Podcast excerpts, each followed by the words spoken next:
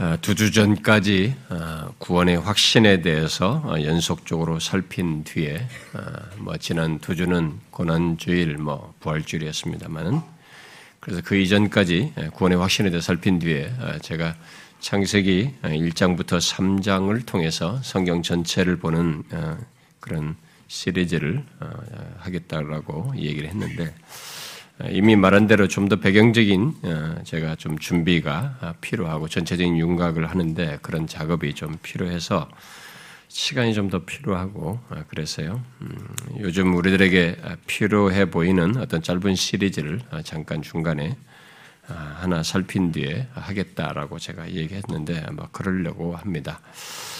이제 그런 준비를 뭐 안식 휴가 기간 동안에 좀 더 하려고 합니다만 그에 앞서서 오늘 말씀을 어, 지난번에 살핀 게 어, 이렇게 빌립보서 3장의 그 뒷부분 했던까지 14절까지 했던 그 내용에 연결해서 뒤은 구절을 어, 살필 좀 생각했는데 제가 지난 주에 이 부활에 대한 말씀을 살피면서 예, 죽음을 넘어선 생명을 그 살핀 뒤에 그 내용을 살피는 중에부터 어, 제기됐습니다만 제 안에 자꾸 제기된 한 가지 질문이 있어서 아, 그 질문은 아, 죽음을 넘어선 생명, 예수 그리스도를 믿는 자에게 있는 영생, 생명이죠. 어, 죽음을 넘어선 그 생명은 어떻게 나타나는가라는 이 질문이 그 말씀을 준비하는 어, 중에서부터 계속 제기되었어요.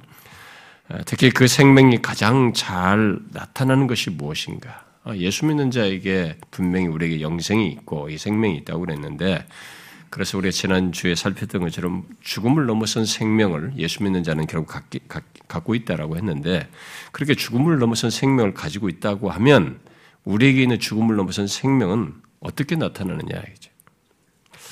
그걸 그 생명이 가장 잘 나타나는 것은 무엇일까 하는 이런 질문이 어, 저에게 어, 제 자신에게 먼저 어, 적용되어서 고민하게 되었습니다. 그래서 그러면서 제가 이게 조금 좀 덧붙여서 오늘 연결해 좀 살피면 좋겠다라고 생각을 해서 그것과 관련된 말씀을 오늘 본문을 통해서 좀 보려고 합니다. 아, 우리는 지난주 이 부활주일에 우리들이 이 땅에 태어나서 자연인으로 갖는 생명을 어, 자연으로 갖는 이 생명은 죄로 말미암아서 죽음이 들이운 어, 생명, 그야말로 반드시 죽어야 하는 생명이라는 면에서 참 생명이 아니라고 하는 것을 어, 먼저 말을 하고 그런 조건에 우리에게 죽음을 넘어선 생명, 그 참 생명이요, 새로운 생명, 죽음을 이기고 삼킨 부활의 생명이 있다는 것을 십자가에 달려 죽으셨다가 부활하신 예수 그리스도를 통해서 우리에게 나타내 보이시고 아, 증거, 증거해 주신 그 사실을 우리가 살폈습니다. 그런데 그 생명을 소유할 수 있는 조건은 두 가지다라고 아, 제가 얘기를 했었죠. 하나는 생명을 지, 에, 속하지 못하게 하고 결국 죽음을 불러일으킨 죄, 심지어 육체적인 죽음 이후에 그 영원한 죽음을 불러일으키는 죄가 해결돼야 하는 것이고 또 다른 하나는 그 조건 속에서 죄로 죽은 상태에서 다시 살리시고 육체적인 죽음을 넘어 영원한 생명으로 나아가게 하시는 하나님의 능력이 그리스도를 죽은 자 가운데서 살리셨듯이 그와 동일한 하나님의 능력이 행해지는 것이 또 다른 조건으로 있어야 한다라고 했습니다. 그런데 그 모든 조건은 우리 스스로 가질 수가 없고 어, 우리의 죄를 지시고 십자가에 달려 어, 죽으시고 살아나신 예수 그리스도와 함께 죽고 사는 것 속에 결국 예수 그리스도를 믿을 때 있게 된다라고 했습니다. 아, 그래서 예수 그리스도를 믿으면 그는 더 이상 죽음이 드리운 생명, 곧 죽는 생명 안에 있지 않고 죽음을 넘어선 생명, 곧 영생을 소유하여 살게 된다라고 했습니다. 아, 우리는 아, 성경이 예수 그리스도를 믿는 자에게 왜 영생이 있다라고 이미 영생을 소유한 것으로 말하고 있는지 정확히 알아야 됩니다. 영생하면 일반적인 세상 가치에서는 영생은 죽어서 어, 오래 사는 것, 뭐 이렇게 미래 시제의 것으로 생각하는데 성경은 영생을 현재 시제로 예수를 믿는 자가 현재적으로도 미리 소유하는 것으로 말을 하는데 그게 왜 그렇게 말하는지를 우리가 정확히 알아야 됩니다. 그것은 우리가 오늘 17장 3절에서도 이미 읽었듯이 오늘 본 말씀대로 어, 이미 그리스도와 함께 죽고 산 이 생명을 어, 이 생명은 영원하신 하나님과 그가 보내신 자 예수 그리스도와의 관계 속에서 갖는 것이요. 그래서 아는 것이다. 영생은 하나님과 예수 그리스도를 아는 것이다. 이렇게 말하죠. 바로 그런 영원하신 하나님과의 관계 속에서 갖는 것 같기 때문이고 그 영생 속에 그 영원하신 하나님과의 관계 속에서 갖는 그 영생 속에 죽음을 넘어선 생명의 모든 것이 아, 죽음을 넘어선 이 생명으로 말할 모든 것이 다 내포되어 있기 때문에 그렇습니다. 그렇습니다. 죽음을 넘어선 영생은 영생이신 하나님과 예수 그리스도와의 관계 속에 있음으로써 소유하고 경험하는 것입니다. 그러므로 누구든지 예수 그리스도를 믿는 자는 지금부터 영원한 생명이신 하나님과 예수 그리스도를 아는 관계 속에 있음으로써 오늘 17장 3절에 그렇게 말하죠. 그 아는 관계 속에 있음으로써 죽음을 넘어선 생명을 영생을 소유하게 됩니다. 그리고 그런 조건에서 우리가 육체적인 죽음을 맞게 될 때 그 육체적인 죽음을 넘어선 영원한 영광으로 나아가게 되는 것이죠. 물론 그 생명을 소유한 증거는 영적으로 죽어 있던 상태에서 예수 그리스도와 함께 죽고 일으킴을 받아 하나님께 대하여 살아있는 모습, 곧 영적으로 하나님에 대하여 죽은 자가 아니라 살아있는 자의 모습, 그러니까 하나님께 대하여 움직이는 모습을 가진 것을 통해서 알 수 있는 것입니다. 여러분, 이 영생을 소유하지 않은 사람은 하나님께 대해서 죽어 있습니다. 그래서 하나님에 대해서 뭐 예수를 믿는다는 등 신앙이든지 이런 것에 전혀 하지를 못해요. 제발 예수 좀 믿어보라 해도 안 되는 것입니다. 교회당까지는 오는 것까지는 할 수 있어도 진심으로 하나님을 나의 아버지로 믿고 그분에 대한 신앙의 이 살아있는 모습, 하나님을 향하여 살아있는 이 모습이 나타나지 않는 것이죠. 그야말로 하나님을 사랑하며 그의 말씀으로 사는 것, 그의 말씀을 좋게 여기며 그 말씀에 듣고 반응하는 이런 하나님께 대하여 살아있는 모습이 안 나타나는 거죠. 그래 죽음을 넘어선 생명 곧 영생을 현재적으로 소유한 사람이 그렇게 하는 것입니다. 하나님께 대해 살아있는 모습. 그게 현재적인 증거죠. 그런데 저는 그런 말씀을 부활주일에 준비하면서 그리고 그 어, 음, 부활주일 보내고 지난 주일 이후로 한 가지 질문을 자꾸 반복하게 하게 되었습니다. 아, 그것은 앞에서 말한 대로 죽음을 넘어선 생명이 가장 잘 나타나는 게 뭐냐? 지금 제가 그렇게 일반적인 설명을 했지만 그 죽음을 넘어선 생명이 가장 잘 나타나는 게 뭐냐? 아, 음, 다른 누구보다도 어, 제 자신과 관련해서 그 질문을 이렇게 곱씹게 되었습니다. 혹시 여러분도 그런 생각과 질문 또는 고민을 해보셨나요? 어, 어, 정말 내가 예수 믿는 자에게 있는 영, 생명이라는 게 영생을 얻었다라고 내가 영생이 나한테 가장 잘 나타나는 게 뭘까? 그냥 교회 다니고 왔다 갔다 하는 것인가? 그 영생이 이 생명의 나타남이 가장 잘 나타나는 게 뭐야? 라고 한번 고민해 봤습니까? 참 생명이신 예수 그리스도와 연합되어 하나님을 아는 관계를 가지고 하나님께 대하여 반응하면서 여러 신앙적인 반응을 한다는 면에서 예수 믿는 우리는 분명 더 이상 죽은 생명이 아닌 죽음을 넘어선 생명 곧 아, 또는 죽음을 정복한 생명을 소유하고 있습니다. 그래서 지난주에 오늘 본문에 읽은 27장 3절을 인용을 했고, 인용을 했죠. 영생은 곧 유일하신 참 하나님과 그가 보내신 예수 그리스도를 아는 것이다. 이게 영생이다.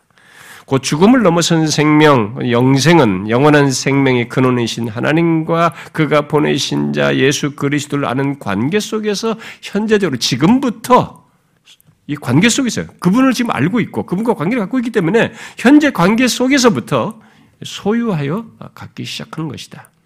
아, 육체적 죽음 이 그것은 그 패스하는 길이에요.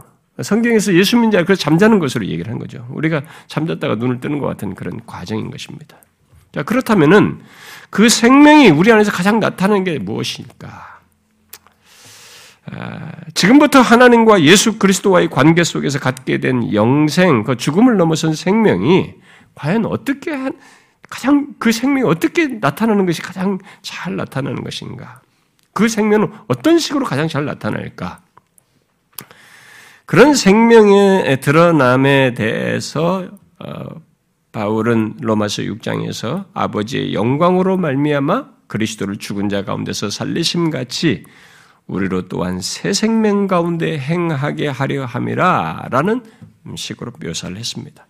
그러니까 그리스도와 함께 죽고 산 자는 새 생명을 가지고 있고 또 그 새 생명 가운데 행하게 된다. 이렇게 그 생명을 그 영생을 소유한 자는 그 새 생명 가운데 행하는 이런 모습으로 나타난다라고 했습니다. 자, 문제는 그 새 생명이 내게 어떻게 나타나느냐라는 거예요. 그 새 생명은 그리스도와 함께 살리심을 받은 생명으로서 부활의 생명을 사실상 지금부터 소유한 것을 지금 말을 하는데 바울이요. 그런데 그 어, 생명, 그야말로 죽음을 어, 이긴 생명이 과연 내 안에서 어떻게 나타나느냐 하는 질문이에요. 그 질문에 대한 성경의 가장 정확하고 기본적인 대답은 사실 오늘 본문 어, 요한복음 17장 3절의 내용으로도 사실 충분합니다. 어? 바로 하나님과 그가 보내신 자 예수 그리스도를 아는 관계를 갖고 있는 것이 바로 그 생명이 나타납니다라고 이렇게 말하는 것이 어, 그래서 좀 더 그런 걸 구체적으로 말하면 그런 관계 속에서 하나님을 사랑하고 그의 말씀에 반응하면서 살아가는 이것이 그 생명이 나타납니다라고 말을 할 수, 이게 가장 어쩌면 어, 좋은 대답을 말해주는 성경 구절이라고 볼 수 있습니다. 그런데 제가 자꾸 이제 이 질문을 반복해서 어, 이 생명 문제를 가지고 고민하게 되는 것은 저는 죽음을 넘어선 생명을 지금부터 알고 소유한 것에 대한 음은 그 생명이 가장 역동적으로 나타나는 것에 대한 저의 의문에 뭔가 더욱 와닿는 답, 더 구체적인 수용, 구체적으로 수용을 어떤 답을 자꾸 어, 알고 얻고 싶은 욕구가 제 안에서 한켠에서 계속 일어났습니다. 설사 지금 제가 17장 3절 같은 것을 통해서라도 성경적으로 어떤 답을 알고 있다 할지라도 다시 제 자신에게 들려지기 어, 들려지기를 원하는 어떤 마음이 있어서 그런지 어, 그동안 빈번하게 말했고 전한 어, 대답 말고 좀 더 구체적인 대답을 찾고 싶은 마음이 있었어요. 그래서 계속 한 주 동안 말씀 이곳 저곳을 찾아 읽었습니다. 그런 거 관련된 말씀들을. 근데 그 이유는 다른 것은 아니고요. 음, 저희 어떤 결핍감이 있기 때문에 이 생명의 나타남에 관한 이 문제를 생각을 했을 때 아마 여러분들에게도 있을 것이기 때문에 제가 같이 이 문제를 다루는 건데요. 먼저 제 자신에게부터 적용을 해야 될 것 같아서 제가 고민하며 적용한 것입니다. 어떤 결핍감이 있는 거죠. 이렇게 답을 알고 있는데도 그 생명의 나타남에 대해서 제 안에 감출 수 없는 어떤 결핍감이 있는 것입니다. 그래서 좀 더 와닿는 답을 찾고 싶어서 제가 성경을 계속 어, 이것저것을 찾았다고 읽었던 것 같습니다. 저는 어려서부터 어, 교회를 다녔고 어, 나름 신앙적인 생활을 해온 사람입니다. 그야말로 외적으로 볼 때 신앙적인 그 반응을 해 오면서 살아왔기 때문에 오늘 본문 17장 3절에서 말한 것과 같은 생명이 있다라고 하는 하나님과의 관계 속에서 하나님을 아는 관계 속에 갖는 그런 생명이 있다고 할 만한 사실을 저는 뭐 부인하지 못해요. 부인할 수 없이 가지고 있다고 저는 생각하면서 살아왔습니다. 아, 지금도 여전하죠. 그리고 사역자로서 그런 내용을 수도 없이 저는 말하고 가르쳐 가르치기도 했죠. 그래서 내 안에 죽음을 넘어선 그 생명, 곧 영생의 나타남이 외적으로 볼 때 큰 문제가 없다고 여기는 것은 뭐 제 자신에게 당연히 있는 것이고 여기면서 지금까지도 지내왔습니다. 그러나 그 생명의 나타남과 관련해서 항상 연결되어 연결지고 이렇게 같이 맞물려서 떠오는 내용이 하나 있습니다. 아, 그것은 그것이 항상 결핍되어 있기 때문에 떠오른 것이라고 생각이 되는데요. 그것은 바로 사랑이에요. 아, 성경은 아, 예수 그리스도를 믿는 우리의 시작에서부터 곧 그리스도인 된 것의 시작에서부터 그리스도인으로서 살아가는 것, 또 우리에게 주신 가장 큰 계명으로서 우리가 삶 속에서 가져야 할 내용까지 하나님을 사랑하고 이웃을 사랑하라고 그랬잖아요. 이런 모든 내용까지 그야말로 모든 것을 사랑으로 말합니다. 자기 백성에 대해서 하나님은 예레미야서 구약에서도 그런 얘기를 했죠. 내가 무궁한 사랑으로 너를 사랑하는 거로 인자함으로 너를 인도하였다 하였노라. 하나님은 무궁한 사랑으로 그의 백성들을 사랑하셨고 인도하셨어요. 그리고 예수 믿는 우리를, 우리를 두고도 우리가 잘 알지 에베소 1장에서도 창세전에 그리스도 안에서 우리를 택하사 우리로 사랑 안에서 사랑 안에서 그 앞에 거룩하고 흠이 없게 하시려고 하셨다라고 말하고 있습니다. 또 요한일서 4장에서는 우리가 사랑함은 그가 먼저 우리를 사랑하셨습니다. 하나님이 우리를 먼저 사랑하셨. 우리가 사랑의 눈을 뜨기 이전에 먼저 사랑을 알게 하신 분이 하나님이고 사랑하신 분이 하나님이시다고 말하고 있습니다. 이렇게 우리의 시작은 다른 것이 아니라 하나님의 사랑이라고 성경은 분명히 말합니다. 그리고 성경은 우리들이 그리스도 안에서 어떠한 사랑을 받았는지, 예, 독생자를 내어주는 사랑, 바로 하나님께서 자신의 모든 것을 주는 사랑을 하신 것을 우리에게 말하고 있습니다. 그리고 로마서 5장은 하나님의 사랑이 예수 믿는 우리의 마음에 부음바되어 어, 부음바되어서 사랑을 알고 경험하며 살 수밖에 없다는 것을 말하고 있습니다. 그뿐이 아니죠. 성경은 우리에게 사랑하라고 수도 없이 말합니다. 이웃, 형제를 사랑할 것을 수없이 말합니다. 심지어 원수까지 사랑하라고 말하고 있습니다. 그야말로 사랑을 모르고는 또 사랑하는 것이 없이는 우리의 신앙과 삶을 말할 수가 없어요. 예수 믿는 자라고 말을 할 수가 없습니다. 결국 우리에게 있게 된 참 생명, 죽음을 넘어선 생명을 말하면서 성경이 우리의 모든 것을 사랑과 연관지어서 말을 하는데, 그리고 그것은 부인할 수 없는 사실인데, 바로 그 사랑에서 어떠한가라는 이 질문이 생명 문제를 얘기할 때 맞물려서 떠오른다는 거예요. 여러분은 그렇지 않습니까? 이게 눌러서 무시하고 넘어갈 문제가 아니에요.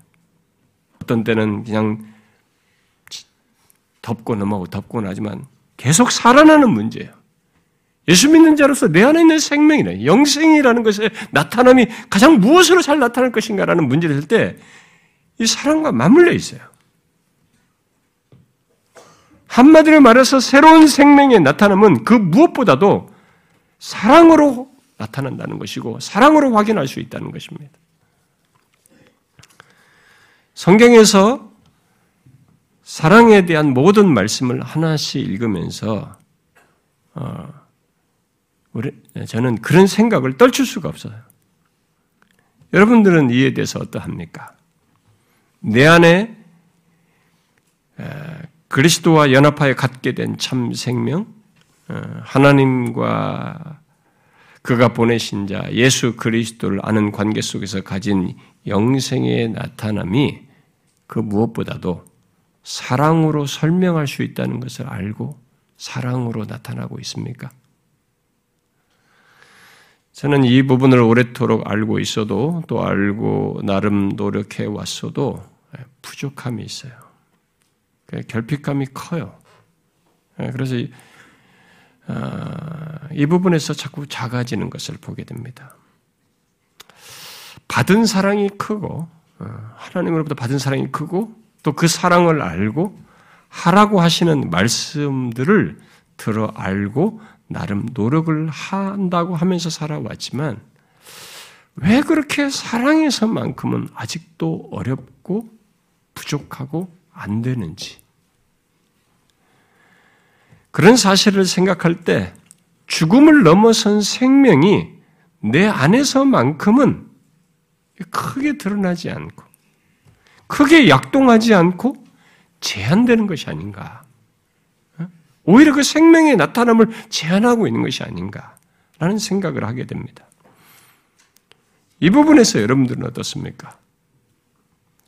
여러분은 그리스도와 함께 연합하여 갖게 된 새 생명, 하나님과 그가 보내신 자 예수 그리스도를 아는 관계 속에서 갖고 있는 영생이 사랑으로 잘 나타나고 있습니까?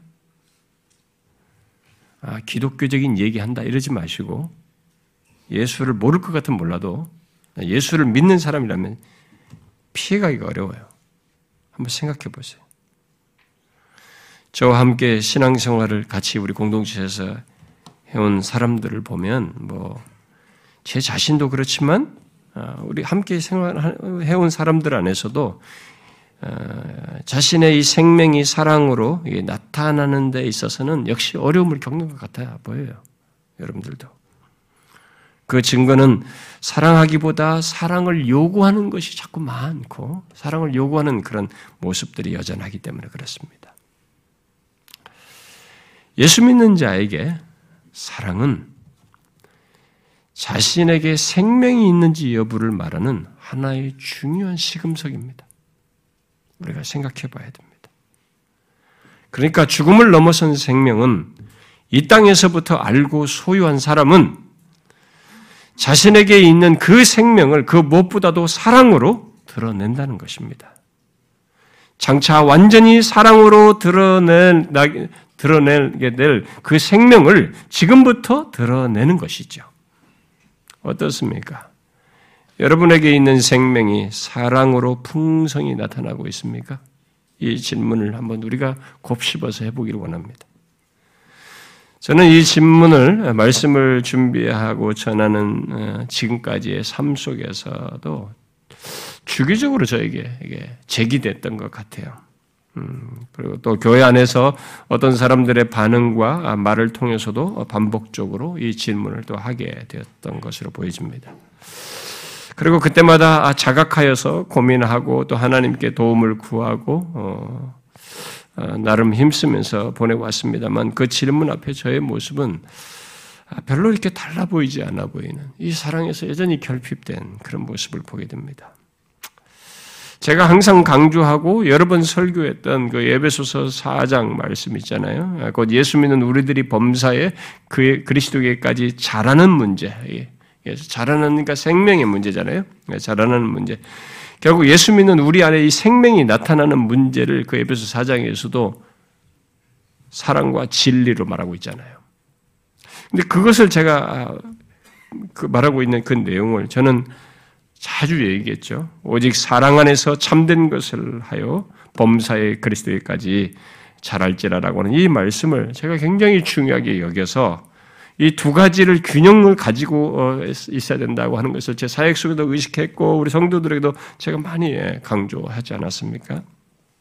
그러나 돌이켜 보면 제 자신을 돌이켜 보면 한결같이 진리에 대한 이해와 강조는 뭐 그럭저럭 괜찮은데 그건 두드러지고 그런데 그것에 비해서 상대적으로 사랑은 그렇지 못하다는 것, 어, 이 결핍감을 느껴요 진짜로. 물론 죽음을 넘어선 생명, 곧 영생을 소유하고 있는 자는 자신 안에 있는 생명이 있다는 것을 사랑 안에서 참된 것을 함으로써 곧 사랑과 진리를 함께 갖는 것으로 드러내게 됩니다. 사랑과 진리는 구분되지 않아요. 분리될 수가 없는 것입니다. 저는 이미 그것을 수없이 여러분들에게 얘기했습니다.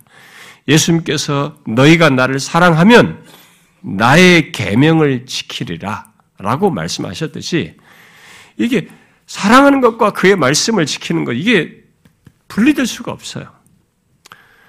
우리들이 만약에 그것에 분리하고 있다면 우리는 예수를 잘못 믿고 있는 것이죠.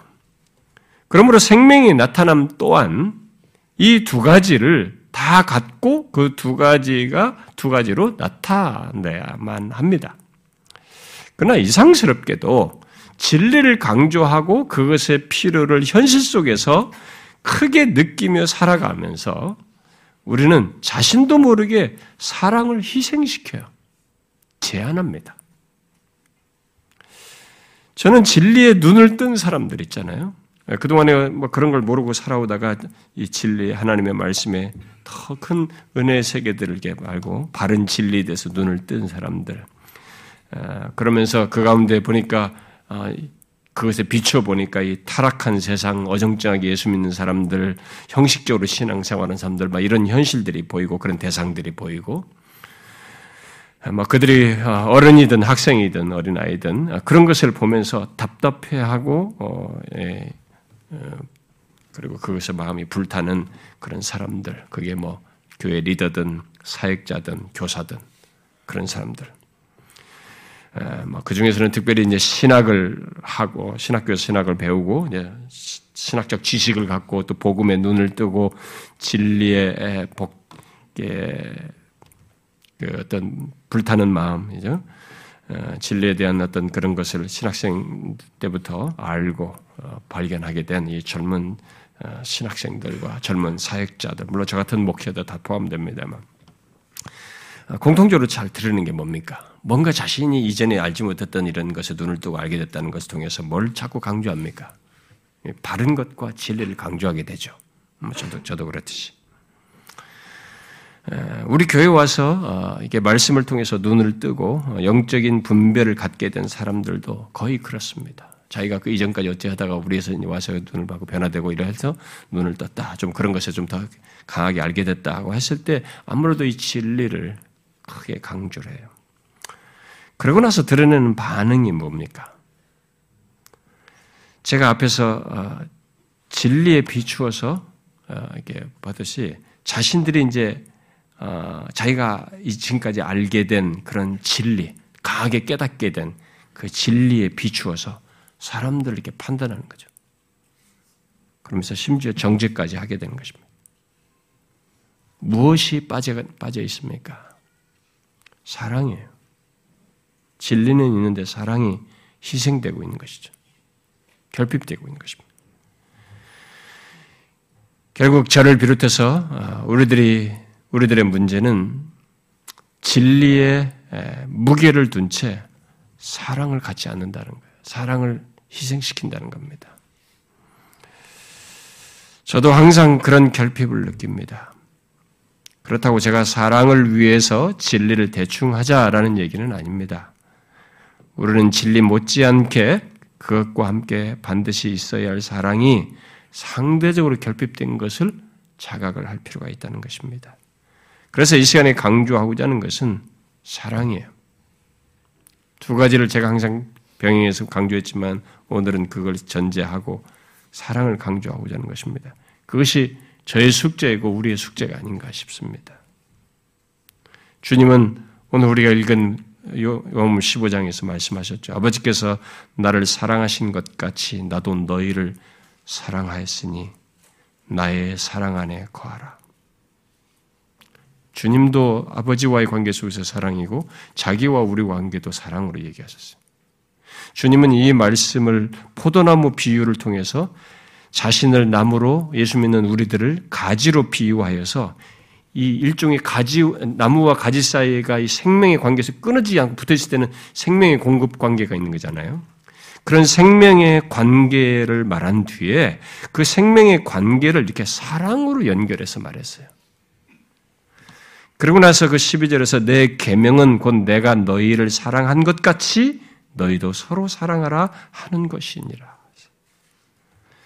그러면서 또 사람이 친구를 위하여 자기 목숨을 버리면 어, 이에서 더 큰 사랑이 없다. 그랬습니다.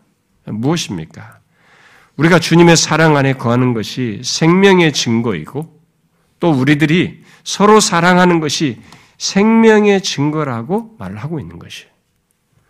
이렇게 주님은 사랑을 부활이요 생명이신 자신과의 관계의 증거이고 그 증거 속에서 갖는 생명의 표출이고 나타남으로 말을 하고 있습니다.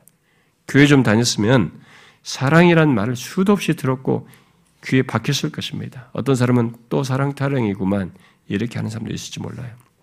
실제로 어느 교회에서 그 목사님이 요한 어, 고린도전 13장을 계속 강의를 했는데 중직자들이 그러더래요. 아, 진짜 사랑 듣기 싫다 그러대. 그래서 저는 그 얘기 듣고 야, 세상에 권사하고 뭐 중직자들이 어떻게 그럴 수가 있냐. 그 저주받은 사람 같단 말이지. 그 영혼이 저주받았지. 어떻게 성경이 가장 중요한 사랑을 얘기하는데 듣기 그만 듣고 싶다고 할 수 있을까? 피해가면 안 됩니다. 이 피해간다는 것 자체가 지금 생명이 없다는 것이. 부활이요 생명이신 주님과의 관계의 증명이 사랑이에요. 그분 그 그런 생명이신 주님과 관계를 갖고 있다는 것이 이 사랑이에요. 그 관계 생명의 관계의 표출이 사랑인 것이죠.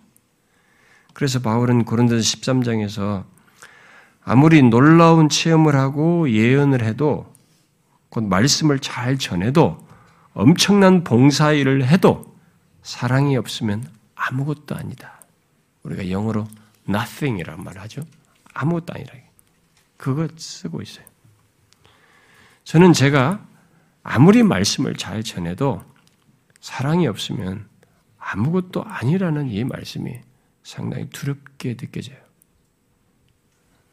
제가 그렇게 거기 예언을 하는 건데 거기는 예언에는 이 말씀 증거를 포함하는 거거든요. 그러니 얼마나 사랑이 중요하고 우리의 생명과 밀접하게 관련된 것인지 진짜 강하게 말을 하고 있는 것이죠. 또 바울은 고린도서 16장에서 너희 모든 일에 사랑으로 행하라. 진리를 알고 말하는 데서도 결국 사랑을 사랑으로 하는 것이 필요하다는 것입니다. 모든 일에 사랑으로 행하라.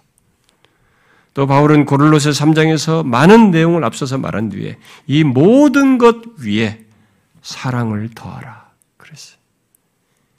이는 온전하게 매는 띠니라. 성경은 결국 사랑이 없다면 그리스도인도 아니고 그리스도인의 신앙과 삶도 가질 수 없으며 정말 껍데기에 친하지 않는다는 것을 강하게 말하고 있는 것입니다. 그러므로 우리는 예수 믿는 우리에게 있는 생명에 이 생명이 사랑으로 나타나는 것을 고민하지 않을 수가 없고 그 고민을 넘어 실제로 그렇게 되는 문제를 생각하지 않을 수가 없습니다. 여러분에게 이런 고민 있나요? 혹시 여러분 중에 사랑에 대한 말씀은 너무 뻔한 말씀이라고 생각하시면서 그냥 지나가시나요? 그리고 이 사랑 얘기를 하면 아까 제가 앞에서 말한 것처럼 아, 또 부담 준다. 이 사랑 얘기를 듣는데 마음의 부담과 짐으로 여기는 사람이 있습니까? 만약에 그런 일이 있다면 왜 그럴까요? 왜 사랑에 대해서 그런 거부 반응이 생길까요? 저에게도 누가 사랑을 요구할 때는 막 그런 비슷한 반응, 아, 나한테 사랑을 요구하는구나. 이렇게 생각하게 되면 막 그런 반응이 생길 수 있을 것 같아요. 음, 저한테 사랑을 요구할 때는 비슷한 반응이 생긴, 저도 그런 경험적으로 갖고 있거든요.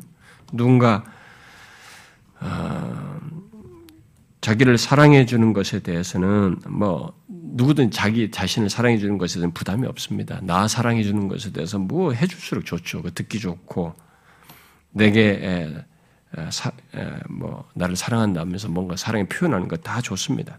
그러나 내게 사랑을 요구할 때에는 그것도 사랑이 없다는 말을 하면서 사랑을 요구할 때에는 그 사랑이 무겁게 느껴지죠. 그 말을 듣고 사랑하려고 하기보다는 방하고 싶게 되죠. 은근히 그러면서 사랑을 기피하고 싶어 하는 거죠. 그러나 여러분, 우리는 사랑 빼고는 신앙생활 할 수가 없습니다. 아니, 그리스도인일 수가 없어요. 그러므로 우리는 싫든 좋든 정녕 내가 예수 그리스도를 믿어 죽음을 넘어선 생명, 곧 영생을 소유했다면 그 생명이 사랑으로 나타나는지 꼭 확인하고 풍성이 나타나는 문제를 생각해야 됩니다. 저는 지금까지 목회하면서 저를 통해 전해지는 말씀이 단호하고 확고하고 강하다는 이런 말과 함께 상대적으로 그 강한 것에 비해서 저의 따뜻한 모습, 뭐 그런 면에서 사랑이 없다, 뭐 이런 것을 자주 들었습니다. 저에 대한 인상은 주로 말씀이 강하다는 것이 주로 어, 강한 그, 그게 주로 느껴지나 봅니다. 음, 그런 저의 말씀 증거와 태도는 아무래도 자신의 문제와 상태를 어, 고려하지 않고 뭐 싸매주거나 품어주지 않고 계속 지적하는 것으로 들려지는 듯합니다. 분명히 저의 목회 여정은 말씀을 가감 없이 전하는 세월이었고 그 가운데서 공동체의 누룩을 경계해서 말씀을 전했고 그런 것들에 대해서 강단 이외의 자리에서도 어, 제가 지적하고 어, 권하는 일을 어, 지금까지 해왔습니다. 그런 제 사역 전반은 어떤 사람들에게는 말씀은 있으나 사랑이 없는 것으로 여겨질 수도 있을 거라고 봐요. 실제로 그렇게 반하는 사람들이 있어 왔으니까요. 음, 그런데 저는 지금까지 그런 지적을 받을 때마다 어떤 때는 일시적으로 방어적인 태도를 제 안에서 갖기도 했지만, 그러면서 보내기도 했지만, 거의 제 자신을 살피면서 어, 더욱 사랑으로 말하고 행할 수 있도록 하나님께 도움을 구하며 나름 노력해왔고, 이렇게 어, 지나왔어요. 근데 그 모습이 지금 모습이에요. 나름 하는데도. 그런데 그런 말은 어, 사실 지금도 현재 시제로도 저는 우리 공동체에서 뭐 또 새로 오는 사람들은 뭐 조금 있다가 몇 년을 지나는 사람들 사이에서 계속 나오는 줄 압니다. 그런데 감사하게도 어, 저는 그런 말이나 지적에 대해서 기꺼이 들어야 한다는 생각을 하고 있습니다. 기꺼이 또 그러고 싶고요. 음, 왜냐하면 제 스스로 보아도 여전히 사랑하는 데 있어서 너무 부족하다는 것을 어, 보기 때문입니다. 한편에서는 저의 옳음 을 주장하고 싶은 마음이 일어나기도 합니다.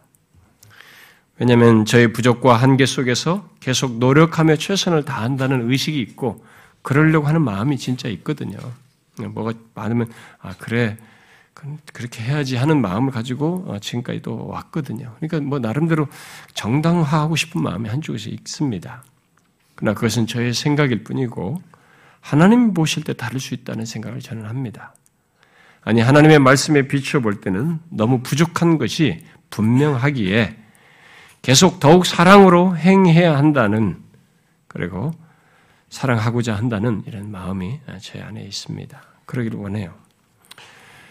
그래서 주님께 주님으로부터 받은 사랑을 저 또한 예, 잘 나타낼 수 있게 해달라고 구하면서 그런 말을 들을 때마다 음, 주님께서 나에 대해 어떻게 사랑하셨는지를 생각하면서 그리 할 수 있기를 구합니다. 아, 저는 이런 고민과 간구 속에서 한 가지 질문을 하게 되었습니다. 그것은 왜 사랑으로 행하는 것이 잘 안 될까? 왜 이게 어렵지? 하는 이 질문이에요. 여러분들도 이런 질문이 하게 되지 않습니까? 여러분은 어떤가요? 사랑으로 행하는 것이 잘 되고 별로 어려운 것이 없습니까? 사실 우리 모두가 갖는 고민이고 어, 질문, 갖는 고민이고 질문 아닙니까? 음, 저는 그렇다고 봅니다. 실제로 여러분들이 그런 고민을 하고 그것이 안 되는 것으로 문제를 일으키고 또 서로 힘들어하는 모습도 어, 그동안에 계속 우리 안에서도 있었기 때문에 여러분들도 같지 않겠나 생각합니다. 한번 보십시오. 하나님을 사랑할 뿐만 아니라 다른 사람을 대상을 가리지 않고 심지어 나를 힘들게 하고 불편하게 하는 사람까지, 아니, 적대하는 사람까지 사랑하는 것을 한번 생각해 보십시오. 잘 됩니까?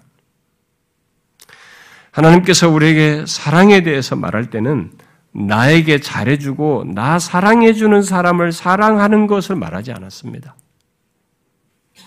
예수님께서 말씀하셨잖아요. 너희가 너희를 사랑하는 자를 사랑하면 무슨 상이 있으리요? 세리도 그렇게 한다. 내놓은 죄인들도 그건 기본적으로 그런 건 다 한단 말이지. 아무리 약한, 여러분, 살인자들 깜빡이 들어가는 사람들도 사랑해주면 자기 사랑해주는 사람은 자기도 사랑해요. 그건 아무나 하는 거죠. 그러면서 너희 원수를 사랑하고 너희를 박해하는 자를 위해 기도하라. 이렇게 말씀하셨어요. 결국 이 땅에서부터 소유한 죽음을 넘어선 생명의 나타남은 그렇게 나에게 관심이 있고 나에게 잘해준 사람에 대한 사랑이 아니에요. 오히려 나에게 관심이 없는 사람, 그리고 힘든 사람, 연약한 사람, 심지어 나를 미워하는 사람, 입에 가시가 있는 사람, 그런 사람을 사랑하는 것에서 이 생명성이 드러나야 된다는 거예요. 여러분은 그런 사랑이 어렵지 않게 잘 됩니까? 아마 그런 사람은 없을 겁니다. 우리 중에.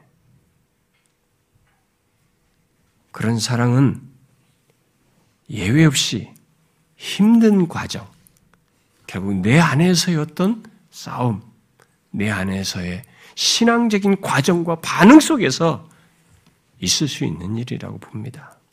결국 자신을 부인하며 주의 사랑을 기억하며 힘입어서만 할 수 있는 것이어서 사실상은 스스로는 어려워요. 힘듭니다. 정말로 죽음을 넘어선 생명을 따라서 믿음으로 행하는 가운데서만 가질 수 있는 사랑인 것이죠. 그러나 우리는 왜 사랑하는 것이 잘 안 되고 어려운지 좀 더 구체적으로 물을 필요가 있습니다. 왜 어려울까요? 저는 저를 비롯해서 우리 안에서 그 이유가 될 만한 어떤 이유를 이렇게 좀 생각해 보다가 한 세 가지 정도만 제가 말하고 싶습니다. 안 되는 우리들이 하나님께서 말씀 아, 안 되는 하나님께서 말씀한 바대로의 사랑이죠. 어, 또 성경이 말하는 대로의 그 사랑, 이 사랑이 잘 안 되고 어려운 것은 받는 사랑에는 우리가 다 익숙해 있거든요. 받는 사랑에는 익숙하고 자연스럽지만 주고 나타내는 사랑은 일단 우리에게 익숙치가 않아요. 그렇게 하려면 우리의 인격적인 반응이 있어요. 내 자신이 진심이 움직여야 됩니다.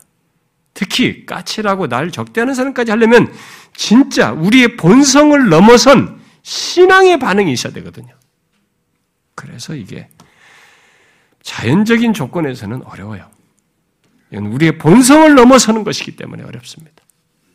일단 분명 주님은 내가 너희를 사랑한 것 같이 서로 사랑하라. 오늘 본문에서도 그런 얘기죠. 너희 사랑하지 말한 대로 사랑하라 이렇게 말씀하셨습니다. 또 요한일서 4장에서도 사랑하는 자들아 하나님이 이같이 우리를 사랑하셨은즉 우리도 서로 사랑하는 것이 마땅하도다.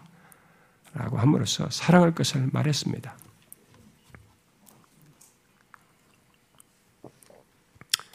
꼭 주님이 우리를 어떻게 사랑하셨는지를 기억하고 그 받은 사랑으로 나의 본성을 넘어 우리 또한 사랑할 것을 이렇게 말씀하신 거죠. 우리가 사랑이 안 되는 것은 아직도 사랑하는 것이 그렇게 사랑하는 것이 우리한테 본성과는 우리의 옛 습관과는 내가 가지고 있는 기존의 가치관에서는 익숙치가 않아요. 그런 조건에서 자꾸 사랑받는 것에 초점을 두고 있기 때문에 거기에 비중을 두기 때문에 성경이 말하는 이 사랑을 하는 게 어려워요. 잘 보세요, 여러분. 우리가 얼마나 사랑받는 것을 원합니까? 그리고 사랑, 나를 누가 사랑 안 해주는 것, 사랑 나를 해주는 이 사랑 받는 것을 가지고 평가하고 말하고 요구하는 게 얼마나 많습니까? 그런 조건에서는 성경이 말하는 사랑이 안 돼요. 안 나타납니다. 우리가 가진 죽음을 넘어선 생명은 다른 사랑이 아니에요. 받는 사랑이 아니고 이 적대하고 무관심하고 연약한 이 사람들을 향해서 하는 사랑입니다. 그 받는 사랑을 넘어선 사랑이에요. 내 본성을 넘어선 사랑이 그것을 하라는 것입니다. 이것은 아무도 대신해 주지 못합니다. 자기가 자기 안에서 힘든 과정을 거치면서 내 본성을 넘어서면서 받는 사랑을 좋아하는 그, 그것을 넘어서면서 이겨 나가면서 해야 돼요. 우리가 우리 안에 있는 생명을 따라서 곧 하나님과 우리 주 예수 그리스도라는 관계 속에서 받는 사랑을 넘어서야만 한다는 것입니다. 아니, 사랑하는 것이 더 자연스럽게 될 정도로 자신 안의 사랑 문제를 고민하면서 주께 도움을 구할 필요가 있습니다. 우리는 받는 사랑이 자연스럽지만 사랑하는 것이 자연스럽게 될 때까지 주의 도움을 구하면서 할 필요가 있어요. 하나의 사건으로가 아니에요. 이게 한번 자선행위를 하는 것 정도 아닙니다. 우리의 지속적인 삶으로서 얘기를 하는 겁니다. 그것이 죽음을 넘어선 생명이 가장 잘 나타나는 것입니다. 본성을 넘어서서 사랑하는 거죠. 사랑하는 것이 더 자연스럽게 되는 것이 이 죽음을 넘어선 생명이 나타나는 모습이에요. 사랑은 근본적으로 다른 사람을 향하는 것입니다. 이 세상의 가요나 모든 사랑은 다른 사람을 향한 사랑이 아닙니다. 나에 대한 내 욕구, 누가 나를 사랑해줘. 이, 이 사랑이에요, 주로. 근데 성경에서 말하는 사랑은 근본적으로 다른 사람을 향하는 것입니다. 그렇기 때문에 자기에게 집중하고 자기가 받을 사랑만 생각을 하게 되면 이 성경이 말하는 사랑을 할 수가 없어요.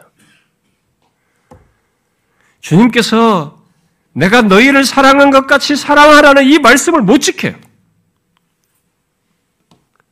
아니, 우리 안에 생명이 있다고 말할 수가 없게 되는 거죠. 우리가 다른 사람을 사랑하려면 그것도 나 좋아해 주는 사람이 아니라 까칠하고 나를 힘들게 하는 사람까지 사랑하려면 자기를 부인하는 것이 병행적으로 있어야 돼. 자기를 부인하는 것이 함께 있어야 됩니다. 자기 자신을 보호하고 자기를 방어하는 것 속에서는 주님 말씀대로 할 수가 없습니다. 사랑할 수가 없어요. 그 다음 사랑이 안 되고 어려운 이유는 상대의 문제점에 대한 우리의 정의감 때문에 그런 경우가 많아요. 곧 진리에 어긋나 보이는 어떤 모습을 상대가 갖거나 행하는 것에 대해서 판단과 나름의 정의감을 우리가 갖기 때문에 이 사랑을 하지 못하는 일이 흔히 발생됩니다. 우리는 모두 죄 또는 바르지 못한 것을 미워하는 것을 넘어서서 그런 죄뿐만 아니라 그 죄를 바르지 못한 그 사람까지 미워하는 데 익숙합니다. 아주 자동적으로 일어나죠. 특히 자신이 그동안 진리와 바른 것을 분별하지 못하고 살아오다가 그런 것을 알게 된 사람들은 그것으로 어떤 사람의 바르지 못한 모습이나 행동 또 그의 죄를 보게 되면 바로 그 사람을 사랑하기는 커녕 오히려 미워하는 것을 보게 돼요. 이것은 앞에서 말한 대로 바른 것을 알게 된 사람들, 또 그것을 가르치는 사람들, 특히 이전에 몰랐다가 알게 된 사람들에게서 더욱 심하게 나타납니다. 그러나 하나님은 우리가 죄가 많음에도 우리를 사랑하셨다는 것을 잊지 말아야 됩니다. 우리 교회에서 처음 와가지고 막 은혜를 받고 뭔가 이전에 이런 거 몰랐어요. 막 뭔가 새로운 걸 알고 배운다고 했는데 그런 사람들이 너무 열심히 하다 보니까 빨리 또 이렇게 교회에서 가르치고 누구 섬기고 뭐 교사든지 리더든지 하면 거의 실수를 다 하셔요. 그 리더들이 섬기는 사람들. 팍팍팍팍 안 되는 것을 하는 거의 공통적으로 그런 자기 너무 보이거든요. 이게 또 옳고 정의감이 있단 말이에요. 그런데 우리가 알아야 됩니다. 하나님은 우리가 수도 없는 죄를 범하고 죄가 약점, 많은 부족, 타락한 모습이 있음에도 우리를 사랑하셨습니다. 바로 그런 맥락에서 사도 베드로는 무엇보다도 뜨겁게 사랑할지니 사랑은 허다한 죄를 덮느니라 그랬어요. 우리는 죄에 있다고 해서 그 죄를 범한 사람까지 미워하고 정죄하는 이 잘못된 우리들의 습관과 태도를 고쳐야 합니다. 우리는 하나님께서 죄인이었던 나를 참으시고 노하기를 더디하신 것을 기억하고 바르지 못하고 죄악된 것을 바로잡아주고 그렇게 거기서 회개하도록 돕되 사랑 없이 행하는 그런 모습을 우리가 경계해야 됩니다. 그 사람을 판단하고 정죄하고 미워하는 그런 모습으로 나가지 말아야 된다는 거예요. 죄에 있는 자를 사랑하는 것은 정말 힘든 일이죠. 문제가 많고 있는 사람을 사랑하는 게 힘들면 제 자식조차도 그래요. 제 자식이라도 문제가 있고 자꾸 말 안 들으면 그 말 안 듣는 자식 그것도 한 번, 두 번은 괜찮은데 계속 그러는데도 사랑하는 것은 쉽지가 않습니다. 그러나 그런 힘든 사랑을 우리 주님께서 우리를 향해서 하셨습니다.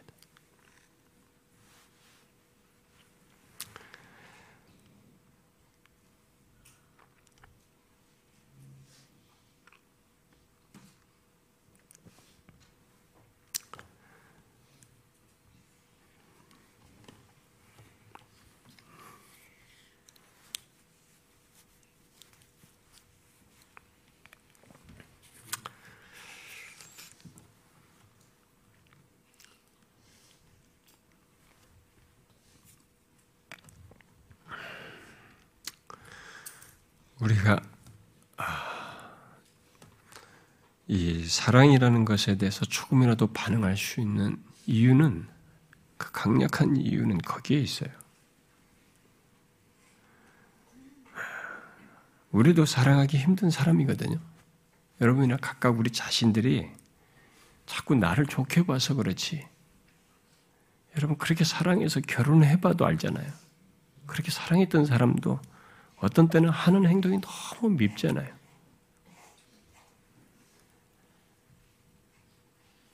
사랑하기 힘든 사람이에요. 우리 각자는 다. 그런데 그런 우리를 주님께서 사랑하셨습니다. 우리는 그것을 기억하고 내가 너희를 사랑한 것 같이 서로 사랑하라.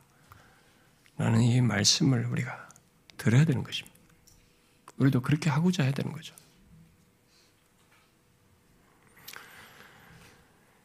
그 다음 마지막으로 우리들이 사랑하는 것이 어, 어려운 이유는 이 두 번째 내용의 연결선상의 내용입니다만 덧붙여서 말할 필요가 있는 내용인데요. 그것은 우리들이 옳은 것에 대한 바른 것에 대한 이 확신과 그 옳고 바른 그 진리에 대한 열심으로 인해서 자꾸 그것에 비추어서만 사람을 보고 판단함으로써 사랑의 방해를 받는 것입니다. 우리 같이 바른 것 얘기하고 이렇게 많은 사람들에게서 생각할 문제예요. 저의 지난 날 속에서도 그런 면이 적지 않았다고 봐요. 당연히 아,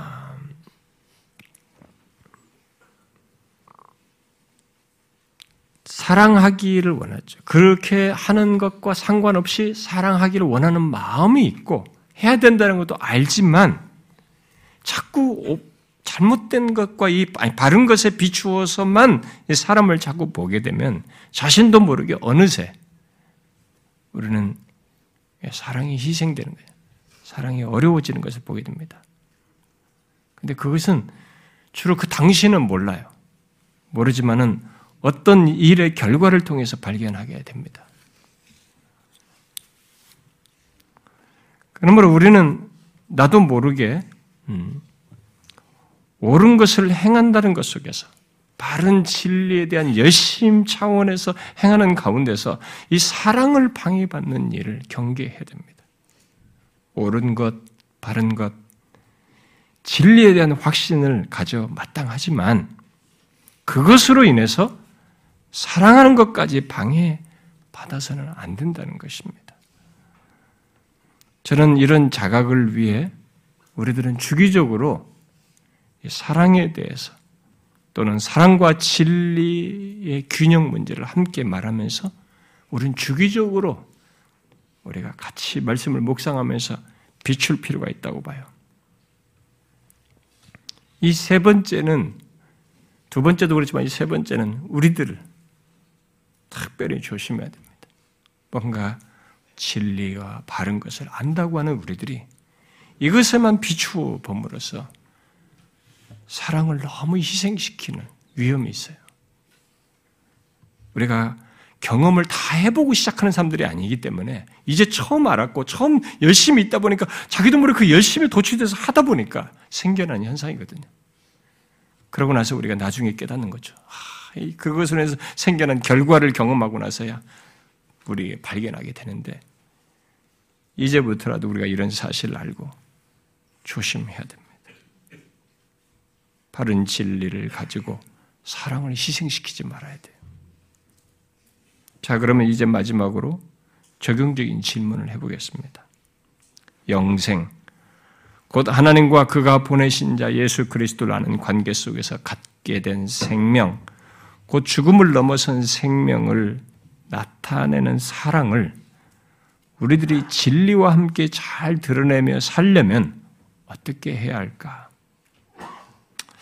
이미 왜 사랑이 안 되고 어려운가를 통해서 이 세 가지 이유를 통해서 어느 정도 답이 될 내용을 말했지만 또 예수님께서 내가 너희를 사랑한 같이 사랑하라는 이 말씀으로도 충분한 답이 되지만 좀 더 구체적으로 와닿는 대답을 결론적으로 좀 덧붙이고 싶습니다. 그것은 바울이 갈라디아 교회 성도들에게 했던 말인데요. 갈라디아서 5장에 이렇게 말했습니다. 오직 사랑으로 서로 타라. 저는 이 말이 우리의 적용적인 내용에 대한 아주 와닿는 메시지라고 봐요. 이 말은 무슨 말입니까? 우리들은 서로가 다른 사람에게 종이 되어 섬기되 오직 사랑으로 그리하라는 것입니다. 보통 종들은 의무감과 억지로 합니다. 그러나 예수 믿는 우리는 우리 안에 있는 생명을 따라 사랑이신 하나님이요. 이 영원하신 하나님과 그리스도와의 관계 속에서 갖는 이 생명을 따라서 사랑으로 종이 되어서 섬기라는 것입니다. 어떤 주석가는 이 말씀을 이렇게 설명했습니다. 예수 믿는 우리들은 우리들도 많은 종을 거느린 주인이 되지 않고, 그러니까 예수 믿는 우리들은 많은 종을 거느린 주인이 되지 않고, 주인이 되지 말고, 오히려 많은 주인을 모시는 종이 되어 나를 희생해야 한다. 그런 뜻으로 이해된다고 말했습니다. 사랑은 상대의 약점에도 문제에도 심지어 죄에도 죄 있음에도 섬기는 것입니다. 바울은 사랑으로 서로 종로로 타라고 말한 뒤에 뒤에 만일 서로 물고 먹으면 피차 멸망할까 조심하라 그랬어요. 그렇게 짐승처럼 서로 악한 말과 행동으로 물고 뜯으면 서로 파괴된다는 것입니다. 그래서 여러분 교회 안에서 자꾸 서로 누군가를 향해서 물고 뜯는 얘기예요. 비방하고 험담하고 악한 말을 하는 사람은 자기가 말하는 이 사람만 하는 게 아니라 그 말하는 당사자도 파괴돼요. 이 말씀 그대로입니다. 그래서 피차 멸망할까 조심하라. 망하게 되는 것이죠. 자신도 상대도 그가 속한 공동체도 같이 망가지는 거죠. 그러므로 오직이라고 말하고 있잖아요. 오직 사랑으로 서로 종로를 달아. 여러분 우리가 서로 종로로 태야 됩니다. 종로로 타십시다. 서로에게 종이 되어 섬기자는 것입니다. 의무감이 아니라 사랑으로 말이에요. 그리스도께서 나를 사랑하신 그 사랑으로. 저는 언제부터가 비록 종종 잊을 때가 있지만 스스로에게 제가 제 아내한테는 이런 말을 고백을 했습니다만 저는 스스로에게 나는 하나님의 교회에서 쉽독이다. 아, 우리나라식으로 말하면 개다, 뭐 이렇게 됩니다. 이런 생각을 스스로 했습니다. 근데 특히 쉽독이라고 하는 것은 아, 그 스카틀랜드 같은 데 보면은 양 키울 때 쉽독이 양을 다 모아가지고입니다. 양들이 다 흩어지는데 주인이 휙 밤에는 이 십독이 가서 쫙쫙쫙 다 몰아와요 양을. 주인의 말 얼마나 잘 듣는지 모릅니다. 저는 하나님의 교회에서 쉽덕이다고 생각하고 살아오고 있습니다. 우리나라식으로 좀 비천하게 말하면 개죠, 뭐. 재롱 뜨는 개가 아니라 이렇게 목자 대신 주님이 시키는 대로 이렇게 양들을 모으는 그런 개. 그게 솔직히 제 자신에게 하는 말이에요. 제가 그 글자를 잊어버릴까봐 책상에다 이렇게 써놓으려고까지 했습니다. 그것은 종로로 타는 것에 대한 다른 표현이라고 생각이 됩니다. 그럼에도 여러분들은 저의 목회와 인도에 대해서 많은 부족을 볼 겁니다. 아무리 제가 이렇게 말하고 제가 노력을 한다 할지라도 여러분들은 저의 부족을 많이 볼 거예요. 저는 여러분들이 본 것이 모두 사실이라고 생각합니다. 저의 부족을 본 것이. 지금까지 제가 나름 한다고 하며 주로 진리를 바르게 인도하며 가르치고 바른 진리를 먹이려고 쓴다고 하는 그런 것에 집중하면서 지나오면서 보인 그 모습은 여러분들이 본 대로 저의 부족과 저의 약함과 한계요, 특히 사랑이 부족하다고 말했을 때 그것은 사실입니다. 그런데 안타까운 것은 제가 그렇게 되지 않으려고 애썼음에도 이 정도라는 거죠. 어, 제가 변호하려는 게 아니라 제 자신이 그렇게 결핍되어 있다는 거예요. 내 본성 가지고는 안 되겠다 이거죠. 주님이 도와주셔야 돼. 저는 앞으로도 사랑으로 종로로 타기를 원합니다. 그러고 싶습니다. 그러나 여러분, 바울은 이 말을 어떤 특정 대상에게 하라고 한 것이 아니라 뭐라고 했어요? 서로죠. 우리 서로 해야 됩니다. 우리 서로가 사랑으로 종로로 태야 됩니다. 우리 서로 노력해야 돼요. 우리 모두 사랑에 부족하고 안 되는 자들이에요, 우리들은. 우리는 사랑으로 생명을 드러낼 자들인데도 그런 결핍과 부족이 있습니다. 여러분, 우리에게 있는 생명을 진리와 함께 사랑으로 드러냅시다. 드러내자고요. 부족하지만 더욱 사랑하기를 힘씁시다. 여러분들도 같이 그러길 원해요. 그런데 특히 혹시 저에게 사랑으로 저도 그렇게 노력하겠습니다만 여러분도 저에게 그렇게 사랑으로 종로를 타면서 같이 신앙생활하기를 원한다면 또 저에 대해서 그렇게 사랑으로 행해주길 원한다면 한 가지만 부탁하고 싶습니다. 여러분이 저를 사랑하기 원하면 저에게 무엇인가를 주고 해주고 다른 어떤 관심을 나타낼 것이 아니고요. 저는 진심으로 여러분들이 저에게 무엇을 주고 잘해주고 이렇게 하는 것은 이런 말을 해도 될지 모르지만 아, 진짜 안 하셔도 됩니다. 안 해주길 바래요. 진심으로. 모르겠어요. 은퇴할 때까지는 안 해주면 좋겠어요.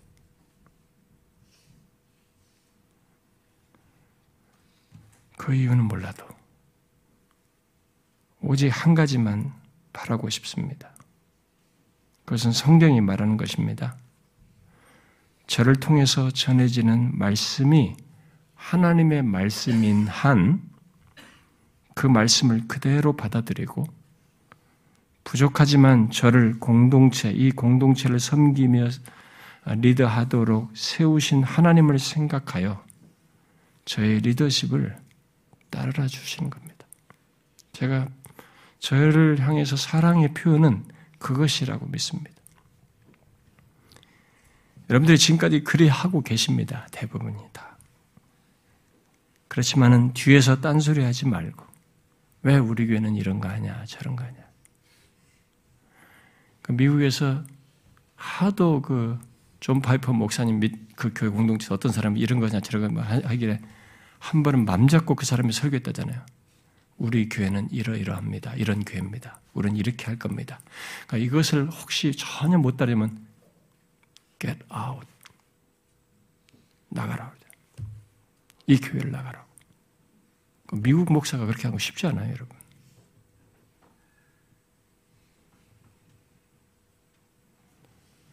뒤에서 딴소리를 하지 말고 여러분들의 영혼을 위한 권면과 가르침이면 여러분 그것을 따르셔야 됩니다. 제 사적인 것이라고 하면 언제든지 말해 주십시오. 저는 사적인 것을 드러내면서 목회는 안 하길 원합니다. 그것이 저에 대한 사랑입니다. 전해지는 말씀에 같이 고민하면서 진실한 믿음을 가지려고 애쓰고 말씀을 따라 우리가 공동체를 사랑하면서 주의 말씀을 따라서 살아가고 그런 건강한 교회를 세워나가는 것입니다. 거기에 같이 하는 것이 저에 대한 사랑입니다. 그래서 우리 안에 있는 부활의 생명과 생명이 풍성하게 드러나기를 원해요. 그렇게 사랑으로 행함으로써. 우리는 굴림하는 사랑이 아닌 종처럼 사랑하고 사실상 자기 본성을 죽이는 사랑을 해야 됩니다. 상처받았다고 하는 사람도 사랑하셔야 됩니다. 누가 나한테 힘들게 하고 뭐 어떻고 어떻고. 좋아요. 우리 중에 일부만 사랑하는 거 아닙니다. 내가 연약한 조건에 있어도 나도 사랑해야 돼요. 예수 믿는 사람이면. 상처받았습니까? 당신도 상처받은 조건에 사랑하셔야 돼요. 사랑으로 종처럼 하셔야 됩니다. 우리를 움직이는 것은 부활의 생명이요. 이 부활의 생명이 사랑으로 나타나는 것. 저는 그것이 우리 교회가 예수 믿는 우리들이 가져야 할 모습이라고 믿습니다. 사랑하는 지체 여러분, 우리가 받은 사랑 기억하고 우리가 주님 말씀대로 그리합시다. 사랑으로 서로 종로로 타십시다. 기도하겠습니다.